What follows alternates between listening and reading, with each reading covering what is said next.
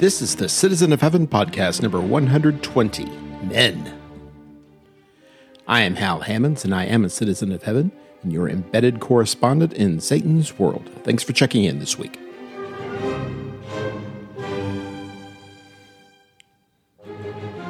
What does it take to be a man in today's society? It depends on who you ask. Some may say get in touch with your feelings. Others might prefer kickboxing classes. But when we ask God, we get a very consistent message, one that focuses on the heart more than emotions or physical strength. This week we will discuss how the proper use of a belt can make all the difference, the best example of a man's man from modern fiction, curious closet culture of barbershop quartets, and what board games Walt Disney World and a weird Bavarian king have in common. Let's start with what I've been preaching.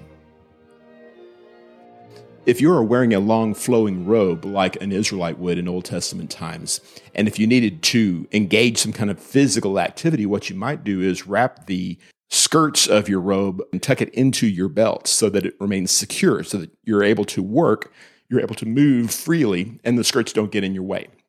Girding up your loins like a man, therefore, starts to take on relevance with regard to adulthood, with regard to why you're different from a woman and that sort of thing. And, and, I don't want to get too deep into the weeds here with regard to male characteristics and female characteristics and how much the one can have to do with the other and still respect the way God made us. I think it's enough to say, just in general terms here, that there are differences between the sexes and God gave us those differences. And instead of pushing back against that, we probably ought to be more inclined to rush into those things and be the best man or the best woman that we might be given what God has given us to work with. And that's what I want to talk about here a little bit how we can be godly men, how we can be people who are the way that God intended for us to be, as is brought out by this term here, girding up your loins. In Job 38, verse 3, and also in Job 40, verse 7, God tells Job to gird up your loins like a man. And what he means by that is you need to grow up. Job has spent the better part of the book here, most of the previous 37 chapters, essentially whining. He's feeling pretty bad. And he keeps asking God for answers. He wants God to give him answers. And God basically slaps him around a little bit here at the end of the book, saying, You don't understand who you are. You don't understand who I am. I'm going to give you the truth. You need to quit acting like a child. You need to start acting like a man. It's childish for us to assume that the world is supposed to make sense. And if somehow it doesn't make sense, then things are broken. God tells us throughout the Bible that the world doesn't make sense. Yes, it's because the world is broken, but we broke it. We broke it back in the Garden of Eden. And ever since then, we've been struggling against the problems of the world, things that we don't necessarily have any control over, things that we did not choose for ourselves, things that God could fix for us, but oftentimes, in fact, usually chooses not to fix. That doesn't mean God's asleep on the job. That doesn't mean that we are deserving of answers or retribution or any such thing as that. That's not the way the world works. And most of us as grown-ups come to realize that.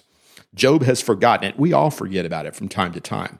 And so God tells him and tells us also start looking at the world like an adult. Quit being like a child. Quit whining and start behaving like a grown up would behave. Go to work. We talked about the practical aspect of girding up your loins. And lots of times the idea of going to work is seen, literally going to work is seen in this idea of girding up your loins. I'll refer you to Jeremiah chapter 1 and verse 17 and following where God tells Jeremiah, Now gird up your loins and arise and speak to them, that is the people he's going to, all which I command you. Do not be dismayed before them, or I will dismay you before them.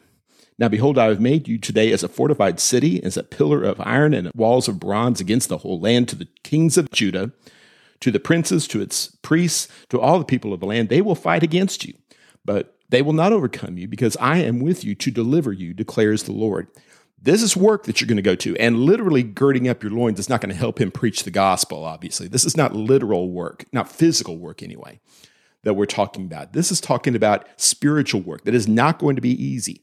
Jeremiah, like Isaiah before him, is told, You go out there and preach to people who are not going to listen to you. I'm telling you right up front, they're not going to listen to you. This is a thankless task that I'm sending you to, and you need to go and you need to do it anyway. Such is the case for us as we go out into a difficult world and we're told to make a difference in the world, in a world that is determined to sin. That seems like an onerous task. Brace for impact. That is to say, the work that you're called to do is going to have a profound negative aspect to it, at least from time to time. God is telling you to go into a world that is going to shock you, a world that is going to rock you to the core. You're not going to like what you see when you go out there. Isaiah chapter 8 in verse number nine, in the middle of this prophecy about the Emmanuel that's going to come, which has profound implications with regard to short term and long term things. We're not going to get too much into that. The main point is that Isaiah is telling King Ahaz here troubled times are coming and God is in control of these things, including and particularly when things go against the people of Judah. He says, Be broken, O peoples, in verse number eight, and be shattered, and give ear, all remote places of the earth. Gird yourselves, yet be shattered. Gird yourselves, yet be shattered. Devise a plan, and it will be thwarted. State a purpose, but it will not stand, for God is with us. God's with us in a negative way in this particular situation. Realize that God sees what we've been doing, and He's going to punish us for this. Go ahead and get ready. Prepare for battle, but you're fighting against God. How do you think it's going to go for you when you fight against God? Certainly, mankind over the years, Judah then, America now, me personally now, we are due for some chastening. Hopefully, if we approach this like a man, and that's whether you're a man or a woman, by the way, if you are a grown up, if you take an adult attitude toward these things, you can and you will prosper. God will lift you up. He will help you get to the next stage in your spiritual development. Anyway, that's what I've been preaching.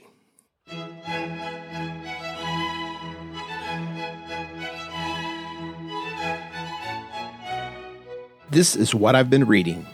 Clive Cussler is one of my favorite fiction authors these days. Atlantis Found is one of my favorites of his. I could just as easily be talking about any number of others. Atlantis Found does a good job of doing what Cussler does best in my mind taking a story, maybe it's mythological, maybe it's literal, from the past and bringing it to light in the modern day. Atlantis is not actually this mythological city that was destroyed, etc. There's actually Atlanteans among us that had a part in the Third Reich back in Nazi Germany and that continues to have a part to play in the modern day. And they have these grand plans for remaking the earth, et cetera, et cetera. I don't want to get into a big discussion of the plot here, but it's a good example of how these stories are crafted. And at the core of all of these stories, at least all the ones that I have read, is his main protagonist, a man named Dirk Pitt.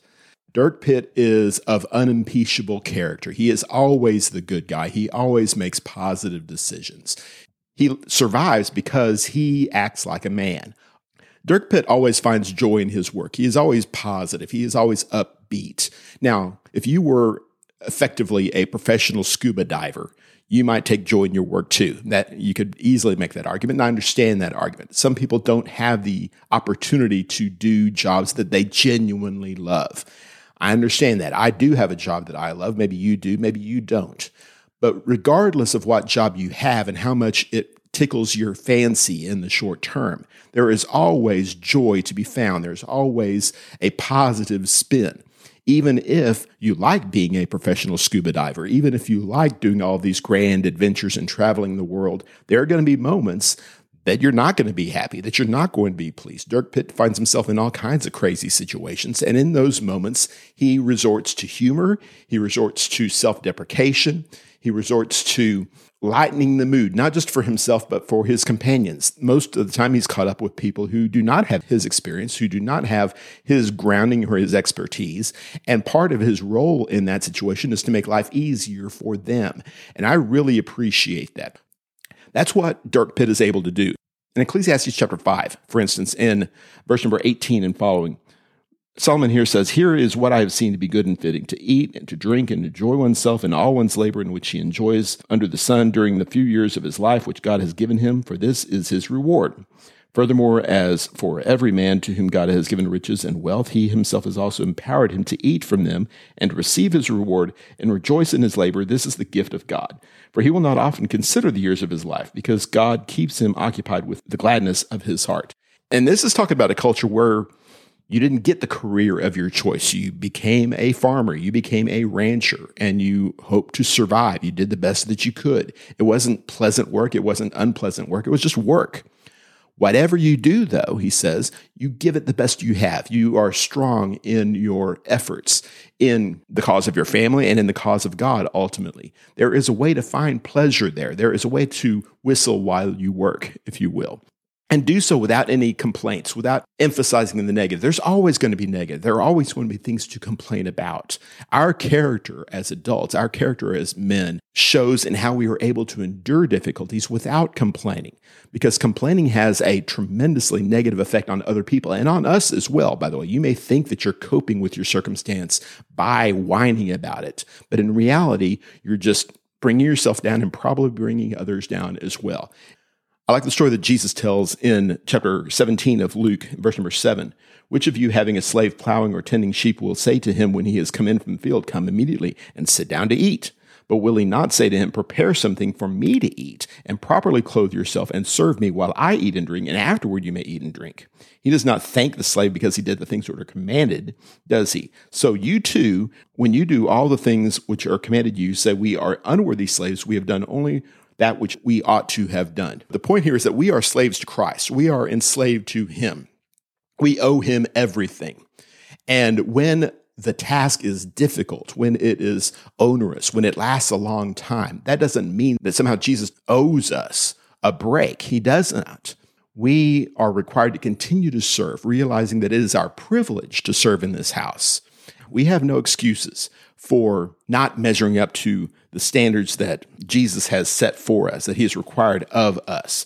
In Luke chapter 14 and verses 16 and following, we see the story of the great dinner that's given by this great man and invites everybody to come and they all have excuses. There's always a reason to reject this bounty that their master is giving them. Whether we can or cannot come up with a good excuse is irrelevant. There's a job to do, and we don't have any excuses for not doing it. There's work to do. I need to do it. That kind of attitude will serve us well in the Lord's kingdom and in life in general. And one other thing that helps a lot is when you surround yourself with like minds. All of Pitt's associates think like he thinks. His buddy Al Giordino, his boss Admiral Sandecker, they all had that same kind of mission focus, the same kind of priorities, the same kind of love for good work and for good people. When you have a company of people who are supporting you and encouraging you and helping you do the right thing, making good decisions, that makes all the difference in the world.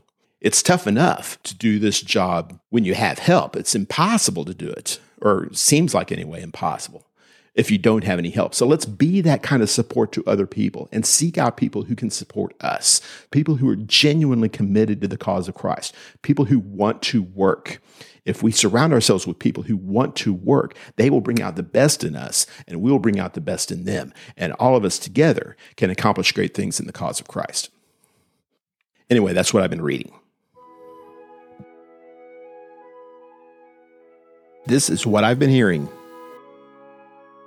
I have a good friend named Brent. Brent is a Christian. Brent is a good man. I would trust him with my life. We have fallen out of touch because of one thing or another, but I know where he is and I know that I could call him at a moment's notice and he would be there for me. He's that kind of guy.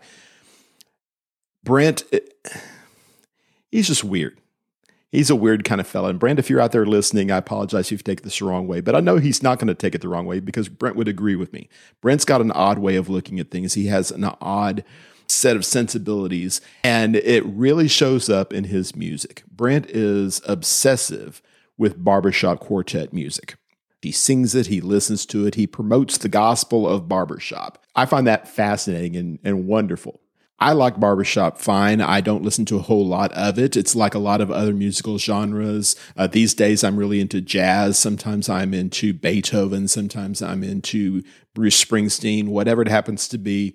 I'll listen to the same kind of thing a lot, and then I won't listen to it at all for a year or whatever. Barbershop is like that. I can go two years without listening to barbershop and be just fine. Brent could not do that. But I appreciate the reason why it is attractive to the people who love it, and I certainly appreciate the reason why it is rejected by the overwhelming number of music lovers. It's it's just weird. It's like Brent. And I love Brent for this reason, and I love Barbershop for this reason. Barbershop people embrace the weirdness. It, now, maybe I'm taking too much for granted here. Let me back up a little bit. Barbershop quartet music is a cappella, four man the four of them coming together, singing distinct parts, create a harmony that is remarkable. that is perhaps the most pure harmony in any musical genre that there is. It doesn't sound like anything else. And it hasn't been tremendously popular for the last hundred years or so, maybe even longer than that. And instead of trying to cater to the masses, instead of being annoyed that they've never had a top 40 barbershop quartet song, barbershop aficionados instead embrace the weirdness. They have the fancy outfits. They walk around in quartets. They spring into song at a moment's notice. They have conventions for one another where they're going to listen to barbershop. It's an amazing little subculture that I'm not about to join up with, but that I can appreciate. They're not bothered by the fact that they're so profoundly different from every other musical genre. They like it that way. They're not opposed to more people coming in, but if nobody else comes in, they're perfectly fine with that. And that embracing of the weirdness will do us well, I think, as men and as women in the Lord's church. We are simply not going to fit in very well in the world. We need to appreciate that. We need to rejoice in that. There are values that we have as Christians that others simply do not have and do not want, and it's likely to remain that way. I like the way Peter phrases it in 1 Peter chapter 4 in verses 1 through 6. Therefore, since Christ has suffered in the flesh, arm yourself also with the same purpose, because he who has suffered in the flesh has ceased from sin, so as to live the rest of the time in the flesh no longer for the lusts of men, but for the will of God. For the time already past is sufficient for you to have carried out the desire of the Gentiles, having pursued a course of sensuality, lust, drunkenness, carousing, drinking parties, and abominable idolatries. In all this they are surprised that you do not run with them in the same excesses of dissipation, and they malign you but will give account to him who is ready to judge the living and the dead. For the gospel has for this purpose been preached even to those who are dead, that though they are judged in the flesh as men, they may live in the spirit according to the will of God. Being different is not a bad thing. If you are called out of the world and called into Jesus, that's going to reflect a different value system. And the people out there who embrace this old sinful value system are going to think you're kind of insane for not doing it their way. And they may make fun of you. They may poke fun at your, your straw hats and your brightly colored vests and your striped pants and will go way out of their way to make you feel out of place. We like being out of place. We like not fitting in to this world because the things of this world are abominable to us. They're abominable to Jesus, and we have rejected them. We want to be different. We want to have different values. We want to have a different style. In Ephesians chapter 5, the contrast between the ways of the people who live in darkness and the ways of the people who live in the light are specified for us here. This should not take us by surprise. Verse number one of chapter five, therefore be imitators of God as beloved children and walk in love, just as Christ also loved you and gave himself up for us as an offering and a sacrifice to God as a fragrant aroma. But immorality or impurity or greed must not even be named among you, as is proper among saints. And there must be no filthiness and silly talk or coarse jesting, which is not fitting, but rather giving of thanks. For this you know with certainty that no immoral, impure person or covetous man who is an idolater has an inheritance in the kingdom of God and Christ. We reject those things because we are looking for what is pleasing to the Lord. That's what verse number 10 goes on to say there. Trying to learn what is pleasing to the Lord. That's what we want. We know what pleases the world. We're not interested in pleasing the world. We're interested in doing things God's way. And our style is going to differ from their style. We're going to dress differently. We're going to entertain ourselves differently. We're going to speak differently. And again, that is a good thing for us. We want to embrace this weirdness that comes with serving Jesus Christ. The message that we carry that is so uniformly rejected by so many people out there in the world, many of whom are trusted for their wisdom, trusted for their intelligence. We realize that there are people who disagree with us. We're not happy about that necessarily, but we're happy that we're with the Lord. We're happy that we're accepting His will for our lives. And if others don't have the wisdom and the good sense to join in with that, we're not going to reject Jesus simply to fit in better with the world. We know what 1 Corinthians chapter 1, verse 20 and following tells us that the wise man of the world, this the one who is perceived as being wise, far too often does not accept Jesus. He thinks his way out of faith. And we, as the people of God, embrace the wisdom of God rather than the wisdom of men who sometimes come to think of themselves as God, who find it intellectually gratifying to exclude God from the conversation. We're not going to go in that way. And whoever does go in that way is not going to change us. We would rather be alone with God than be in a company of unbelievers. The reason that the narrow gate is narrow, as Jesus says in Matthew chapter 7, verses 13 and 14, is because not a whole lot of people are going to go there. We're not discouraged by that. You know, if I'm out on the highway and if there are two people who are going the direction I'm going and 10,000 people who are going in the opposite direction, that doesn't immediately make me think I'm wrong. That just tells me that a lot of other people are going that way and I'm going this other way. And I know in my mind that I'm going in the right direction. Now, sometimes I'm wrong about that, but that's another story. I am going to strive to enter in at that narrow gate. It's important to me. If there's not that much company with me, if not many people appreciate what I'm trying to do, what I'm sacrificing, I'm not going to be bothered by that. I'm going to rejoice with Jesus along the way and I rejoice with Jesus when I arrive. Anyway, that's what I've been hearing. This is what I've been playing. Ludwig II, King of Bavaria, was a real person with a real fixation. He loved him some castles. He built them all over the place. He built them the crazier the better, the bigger the better. There's a reason why he's called Mad King Ludwig, by the way. One of his castles you've probably seen, the Neuschwanstein Castle. I have a jigsaw puzzle with the photograph of Neuschwanstein Castle. I'm sure I'm butchering the pronunciation. German speakers everywhere, I apologize. If you don't know this particular castle, you may recognize it from Walt Disney World in the Magic Kingdom. Cinderella's castle is modern after Neuschwanstein Castle. Board game designers have fixated on King Ludwig, and in particular with regard to one of our family's favorite games, Castles of Mad King Ludwig. Your job is to build a castle. And again, the crazier the better. Basically, you have bedrooms and bathrooms and utility rooms and kitchens and outdoor rooms and entertainment rooms. And it's not just an individual kitchen. You might have a buttery, you might have a baconery. It brings up the question though what are you trying to do when you're building all these castles? Are you trying to get famous? Because if that is the goal, then it worked. King Ludwig is world famous for the things that he's done. And now you know a little bit more about his construction projects also. But in the end, if you bankrupt yourself, if you bankrupt the entire nation, if you get committed to an insane asylum, is that really the kind of fame that you're looking for? Are you simply trying to enjoy yourself? Are you in a position where if you want to build a room entirely devoted to the making of butter, then you can do that? Just follow the whims of your fancy anywhere they happen to lead. Some people are in position to do that. Solomon was in position to do that in the book of Ecclesiastes. It doesn't tend to go well. It tends to be remarkably self destructive, actually. Or are you trying to be someone who makes a difference, someone who actually accomplishes something? Are you trying to build a castle that serves, a castle that has a function, that has a form, that has a purpose? I like to think that's the kind of castle that I'm building, that that's the kind of house that I'm building in Casa Hammonds, that that is the kind of life that I'm building for myself, for my family, the kind of church that we're building here in Georgetown not one that makes us famous, not one that makes us indulgent, but rather one that serves a purpose, and especially with regard to spiritual things, serves God's purpose.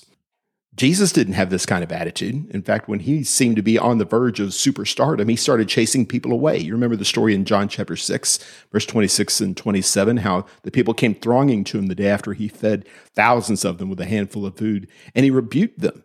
He said, you are not coming to me because of the words I'm speaking. You came because you ate of the loaves and fishes and were filled. That's all they wanted, and he refused to give it to them because he didn't simply want to be the guy who feeds people. He wanted to be the one who feeds their spirits. And if they weren't going to be fed spiritually, he wanted to go someplace to find someone who would be fed spiritually. Popularity, fame, it can be in the way of our actual goal if we're not careful. The same thing goes with following our flights of fancy, just doing whatever we feel like doing, not really having any kind of purpose, not really having any kind of aim. If that's the kind of life you're trying to build, you wind up with a mess. You wind up with chaos in your life. There needs to be a plan, and especially there needs to be a God plan behind what you're trying to do. In Luke chapter 14, Jesus tells a couple of stories about, about this sort of random activity. A king who wants to go to war, but he doesn't know how many people he's going to need. A man who wants to build a tower, but he doesn't necessarily know how expensive it's going to be. When we commit ourselves to these tasks just because we feel like doing it, we wind up embarrassing ourselves, which is not the worst thing in the world. Maybe we can learn from a mistake. But if we are trying to serve God this way, we may come to grips with our shortcomings, our weaknesses, our failures too late. God wants us to not serve whatever kind of itch may be affecting you in the moment, God wants us to pursue long term interests. He wants us to pursue spiritual things, heaven ultimately. And in this life, pursuing spiritual goals, spiritual ideals in our life. If you just simply go flitting from one fancy to another, you're never going to accomplish anything for the Lord. Ultimately, and we see this especially in Revelation, I'll turn your attention to a couple of churches that are mentioned there in Revelation chapter 2. Churches that contrast the emphasis on results with the emphasis on attitude. Jesus sees a church here in Ephesus that has had tremendous results over the years, that has done great things in the past, and he illuminates some of them and applauds them for it. But he says, You've left your first love. You've forgotten what it means to be a Christian. And this is the one that loses the candlestick, potentially at least, the one that does not commit itself at its core to the things of God, to the things of Christ. Contrast that with the church at Smyrna, which is not necessarily remarkable in any kind of accomplishment area, but that loves the Lord, that is purposeful, that is determined to go in God's way. They're suffering because of it. And Jesus says you're going to suffer some more. But if you will endure until death, endure unto death, depending on the translation that you're reading, you can and you will be successful. God is watching out for you. He knows your heart. He knows that you're trying to do something in His service. And that's ultimately what matters. I'm not suggesting that results are completely irrelevant, that it doesn't matter what you do or what you don't do for the Lord. But whatever we manage to accomplish in His service, if we don't do it with the right attitude, we wind up in the same category as these people that complain to Jesus on Judgment Day Lord, Lord, did we not do this? Did we not do that? Look at all the wonderful things that we did in your name. And Jesus says, Depart from me, workers of iniquity. I never knew you in Matthew chapter 7, verses 22 and 23. That's why we have to build on his foundation, as he goes on to say in the story that follows about building the house on the rock instead of the house on the sand. By committing yourselves to Jesus' principles, by building a life the way he wants us to build it, we wind up with the kind of structure, the kind of temple that he wants us to build that glorifies him in our life and hopefully even in the lives of others. That's the legacy we can leave behind for others to come to and view and admire, and hopefully even duplicate, not to our glory, but to His glory. That's the kind of castle that I'm trying to build in my life, the kind of castle that we're all needing to be building in honor of the King. Anyway, that's what I've been playing. You have been listening to the Citizen of Heaven podcast. Thank you for your support. If you like what you've heard, please subscribe through your favorite podcast platform and or on YouTube. Comments, corrections, and suggestions are always welcome. Please feel free to follow me through Facebook, MeWe, Parler, or Instagram, or check out my webpage, www.halhammonds.com. Until next time, be strong and courageous, fight the good fight of faith, and do all things in the name of the Lord Jesus. This is Hal Hammonds, the Citizen of Heaven, signing off.